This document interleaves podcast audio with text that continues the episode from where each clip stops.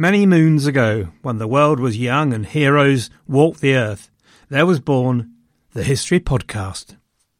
And in this world, there was the Beeb. There was Lars Brownworth and a bloke called Mike Duncan, and we heard Mike and knew he was good.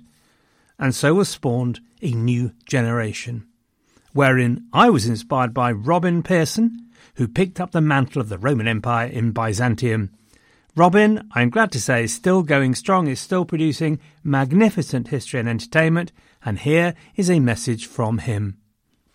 Hello, everyone. This is Robin Pierson from the History of Byzantium podcast. It seems like you enjoy your history recounted to you by an erudite, funny Englishman. Well, I am also an Englishman. And if you like a bit of Roman history, then come join me for a thousand year epic of incredible highs and devastating lows. Check out the history of Byzantium wherever you get your podcasts, or go to thehistoryofbyzantium.com. For now, back to David. Everyone knows therapy is great for solving problems, but getting therapy has its own problems too, like finding the right therapist, fitting into their schedule, and of course, the cost. Well, BetterHelp can solve those problems. It's totally online and built around your schedule. It's surprisingly affordable too. Connect with a credentialed therapist by phone, video, or online chat, all from the comfort of your home. Visit betterhelp.com to learn more and save 10% on your first month. That's BetterHelp, H E L P.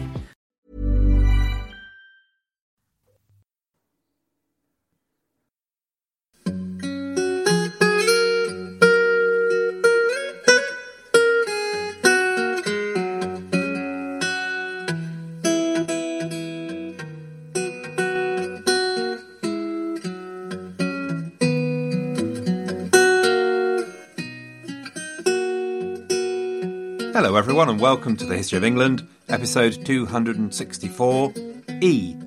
Rebel Queen 6 The Fleet. Sir Richard Brooke was a man close to and trusted by the Duke of Northumberland. They'd been together on the Scottish campaigns of 1544 and the French War of 1545. Sometime after the 7th of July 1553, Brooke had been ordered to take a squadron of six ships out into the Thames estuary to patrol the Essex and Suffolk coast by his mate Northumberland. Brooke's task was twofold to stop the Princess Mary from fleeing England to the continent to join her friends in Empire, and conversely, to stop any potential ships from the Empire bringing support to Mary in England. Northumberland did not realise that not only was there no chance of either happening, but that he had unwittingly put his own cause in great danger.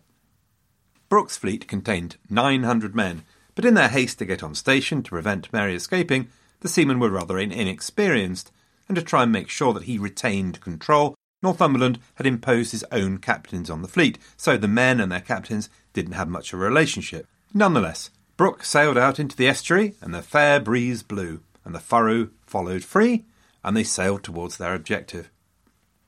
Only to be hit by the weather.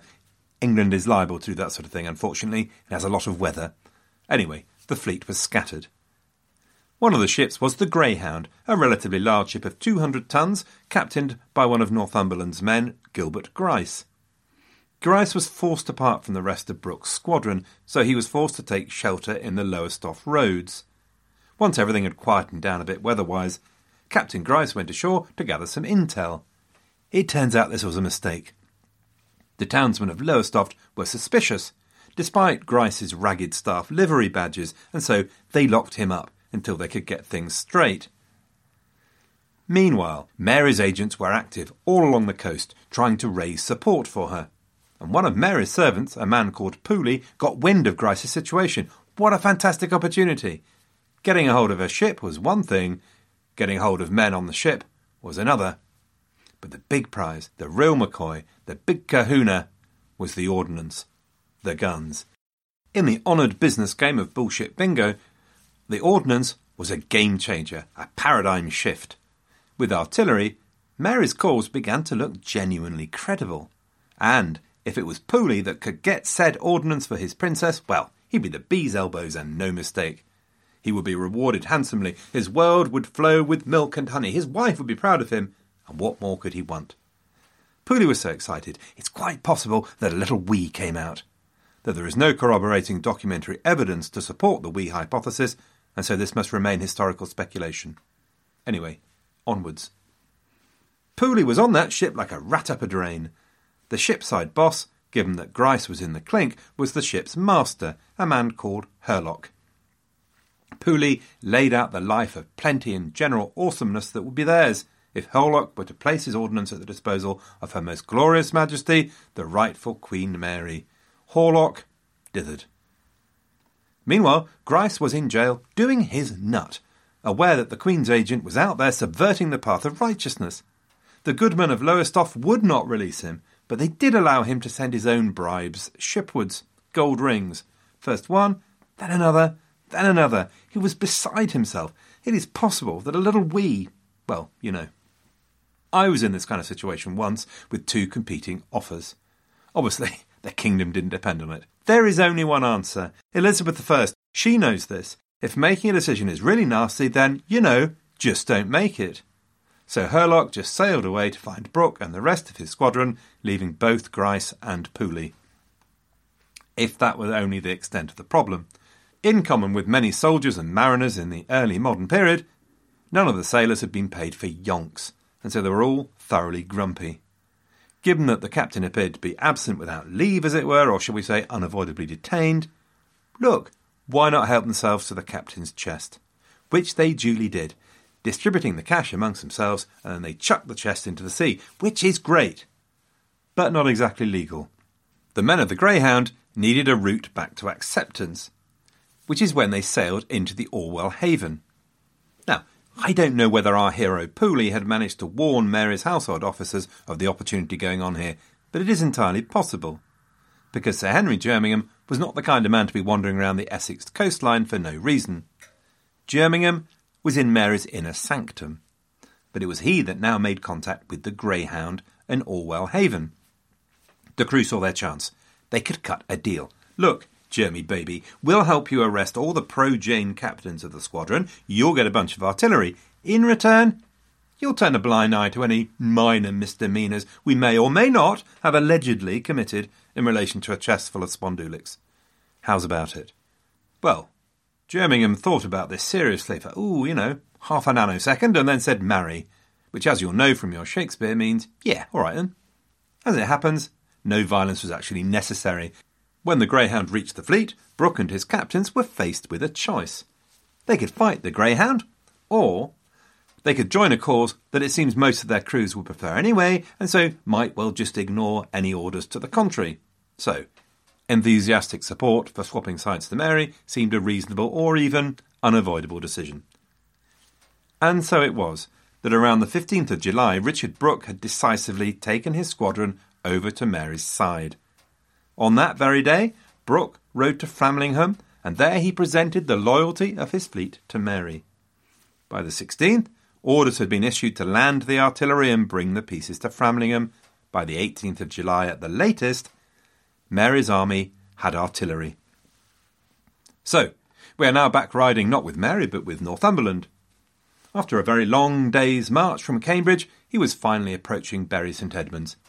He would have been looking forward to a chance for a bit of rest, but more importantly, to meet with the extra men that Lords Oxford and Clinton would bring with them. The army was ordered to set up camp, and as it did, news started coming in from messengers and from Northumberland scouts. The first bad news of the day was that Lord Clinton had unaccountably failed to move towards Northumberland, with the pretty clear indication that he was doing the classic Bosworth manoeuvre, perfected by the Stanleys. He'd just hang around, if that's all as well with you, until he knew the right side to join. Then he'd be really enthusiastic. Now, maybe this would still been okay. Northumberland still had the better organised professional force, he had the artillery. But now came the kicker. From Northumberland scouts came the news that Mary's army was now 10,000 strong. Bit of a rabble, probably, but odds of three to one didn't sound great. Although, with the artillery advantage, you know, maybe it would be okay. Except Northumberland now learned that there was, in fact, no artillery advantage, that Brooke had defected to Mary. Mary had guns. This was one piece of bad news too many. Northumberland had to admit that what had once seemed like a dead cert was now looking like a train smash. He now had one option. he needed to regroup and get more men. Maybe there could at very least be some sort of Mexican standoff or, you know, Suffolk standoff where he and the council could negotiate a deal. Even now, the Duke could see the situation was far from lost. News arrived at this point from his son Robert Dudley that King's Lynn, the largest town in the north of Norfolk, had declared for Jane, and that would generate a fresh contingent of soldiers. So, it could even be that by returning to Cambridge, more men would come in, brought by the power of the royal summons, and there was a chance still to win this.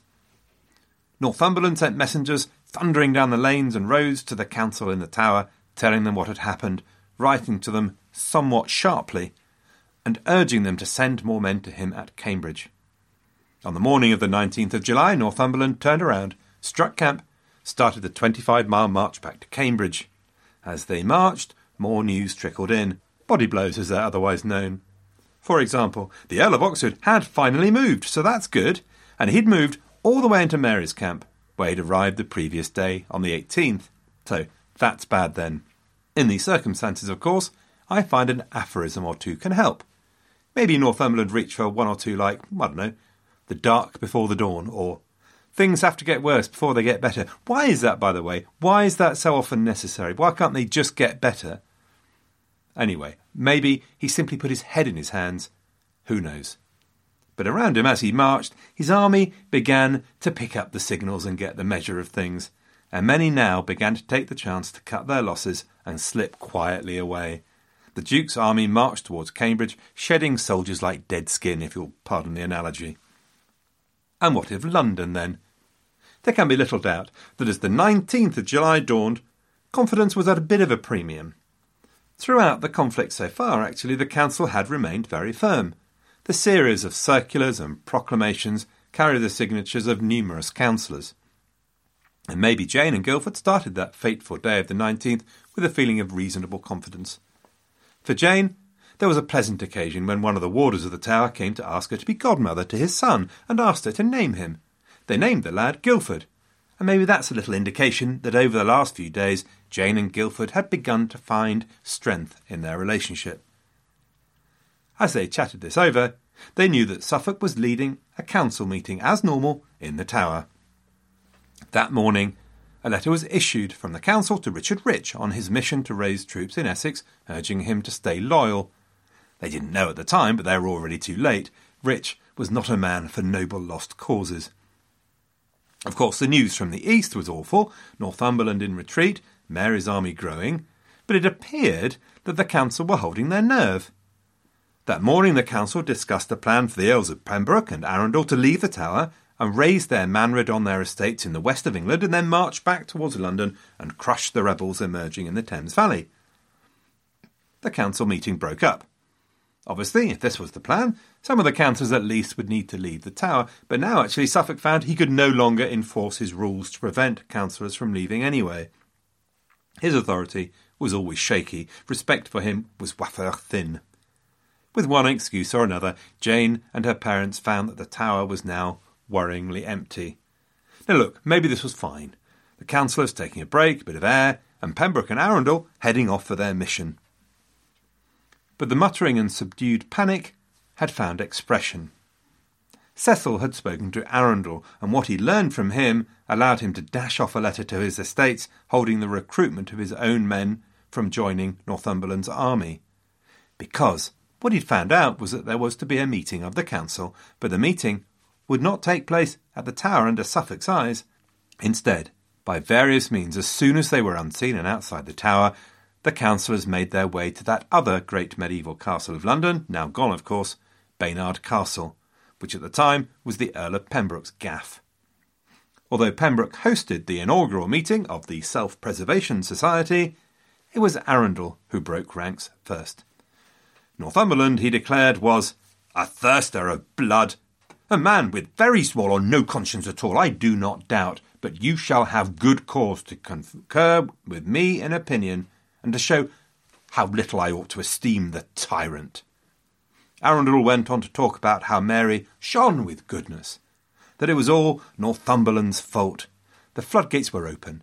Pembroke laid his hand on his sword and he shouted, If my Lord Arundel's persuasions cannot prevail with you, either this sword shall make Mary queen, or I shall lose my life. Brave Sir Herbert! The process of betrayal, cowardice, and self justification is never pretty. We shouldn't judge, of course. I suspect I'd have been in the front rank. But of their commitment and responsibility to Jane and of her future, there was nothing in the meeting. Nor was there any dignity. The meeting was in chaos, with scenes of jubilation, relief, hope.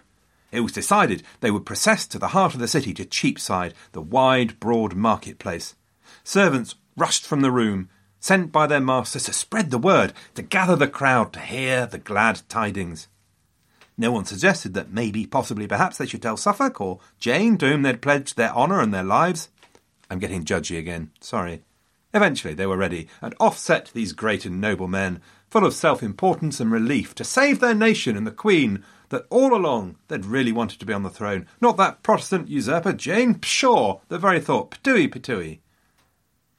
It's not very far from Baynard's Castle to Cheapside, maybe half a mile or so. So, let's say quarter of an hour at a snail's pace. As they processed through the streets, more and more people gathered, helped by the Earl of Pembroke scattering golden coins to the crowd in his excitement.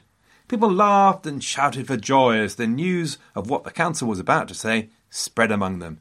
Long live Queen Mary! went the cry. At Cheapside, a herald proclaimed the news. Mary was queen. Great was the triumph for my time, I never saw the like, and by the reports of others, the like was never seen. Caps by the hundred were thrown into the air, tears of joy watered the London streets, bells started ringing, and then, rather alarmingly out of thought, bonfires. Shiver heard the noise, saw the fires, and thought it looked like Mount Etna erupting. The only other noise you might have heard was the clacking of knitting needles as the more advanced of the self preservers knitting themselves some arse covers. Two of the council were clever enough to know that messengers with bad news might get chucked in the deepest, darkest dungeon, but messengers with good news might be allowed to kiss the new sovereign's hand. Two men forewent the celebrations. The Earl of Arundel and William Paget found themselves fast horses and set off into the night towards Framlingham to seek the rebel queen, who was rebel no longer. Meanwhile, pushing their way through the crowds, the remaining lords rode to St Paul's, where they heard the banned Te Deum for the first time in ages.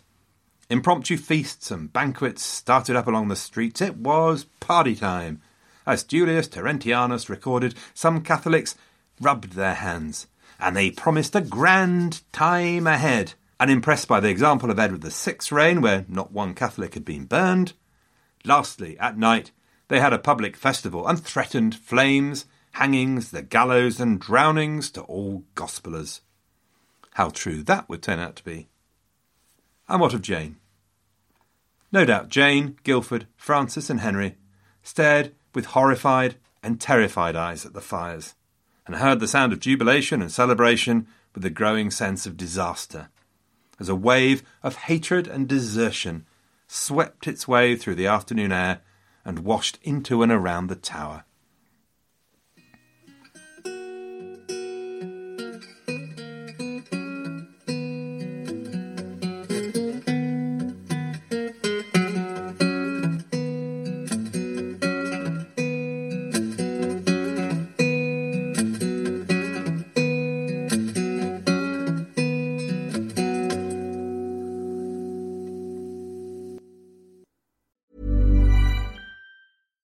When we're on a budget, we still deserve nice things.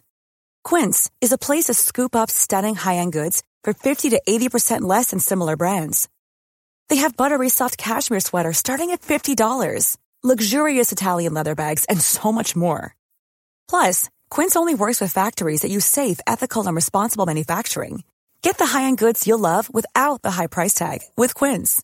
Go to quince.com slash style for free shipping and 365-day returns. Mom deserves the best, and there's no better place to shop for Mother's Day than Whole Foods Market. They're your destination for unbeatable savings, from premium gifts to show-stopping flowers and irresistible desserts. Start by saving 33% with Prime on all body care and candles. Then get a 15-stem bunch of tulips for just $9.99 each with Prime. Round out Mom's menu with festive rosé, irresistible berry chantilly cake, and more special treats. Come celebrate Mother's Day at Whole Foods Market.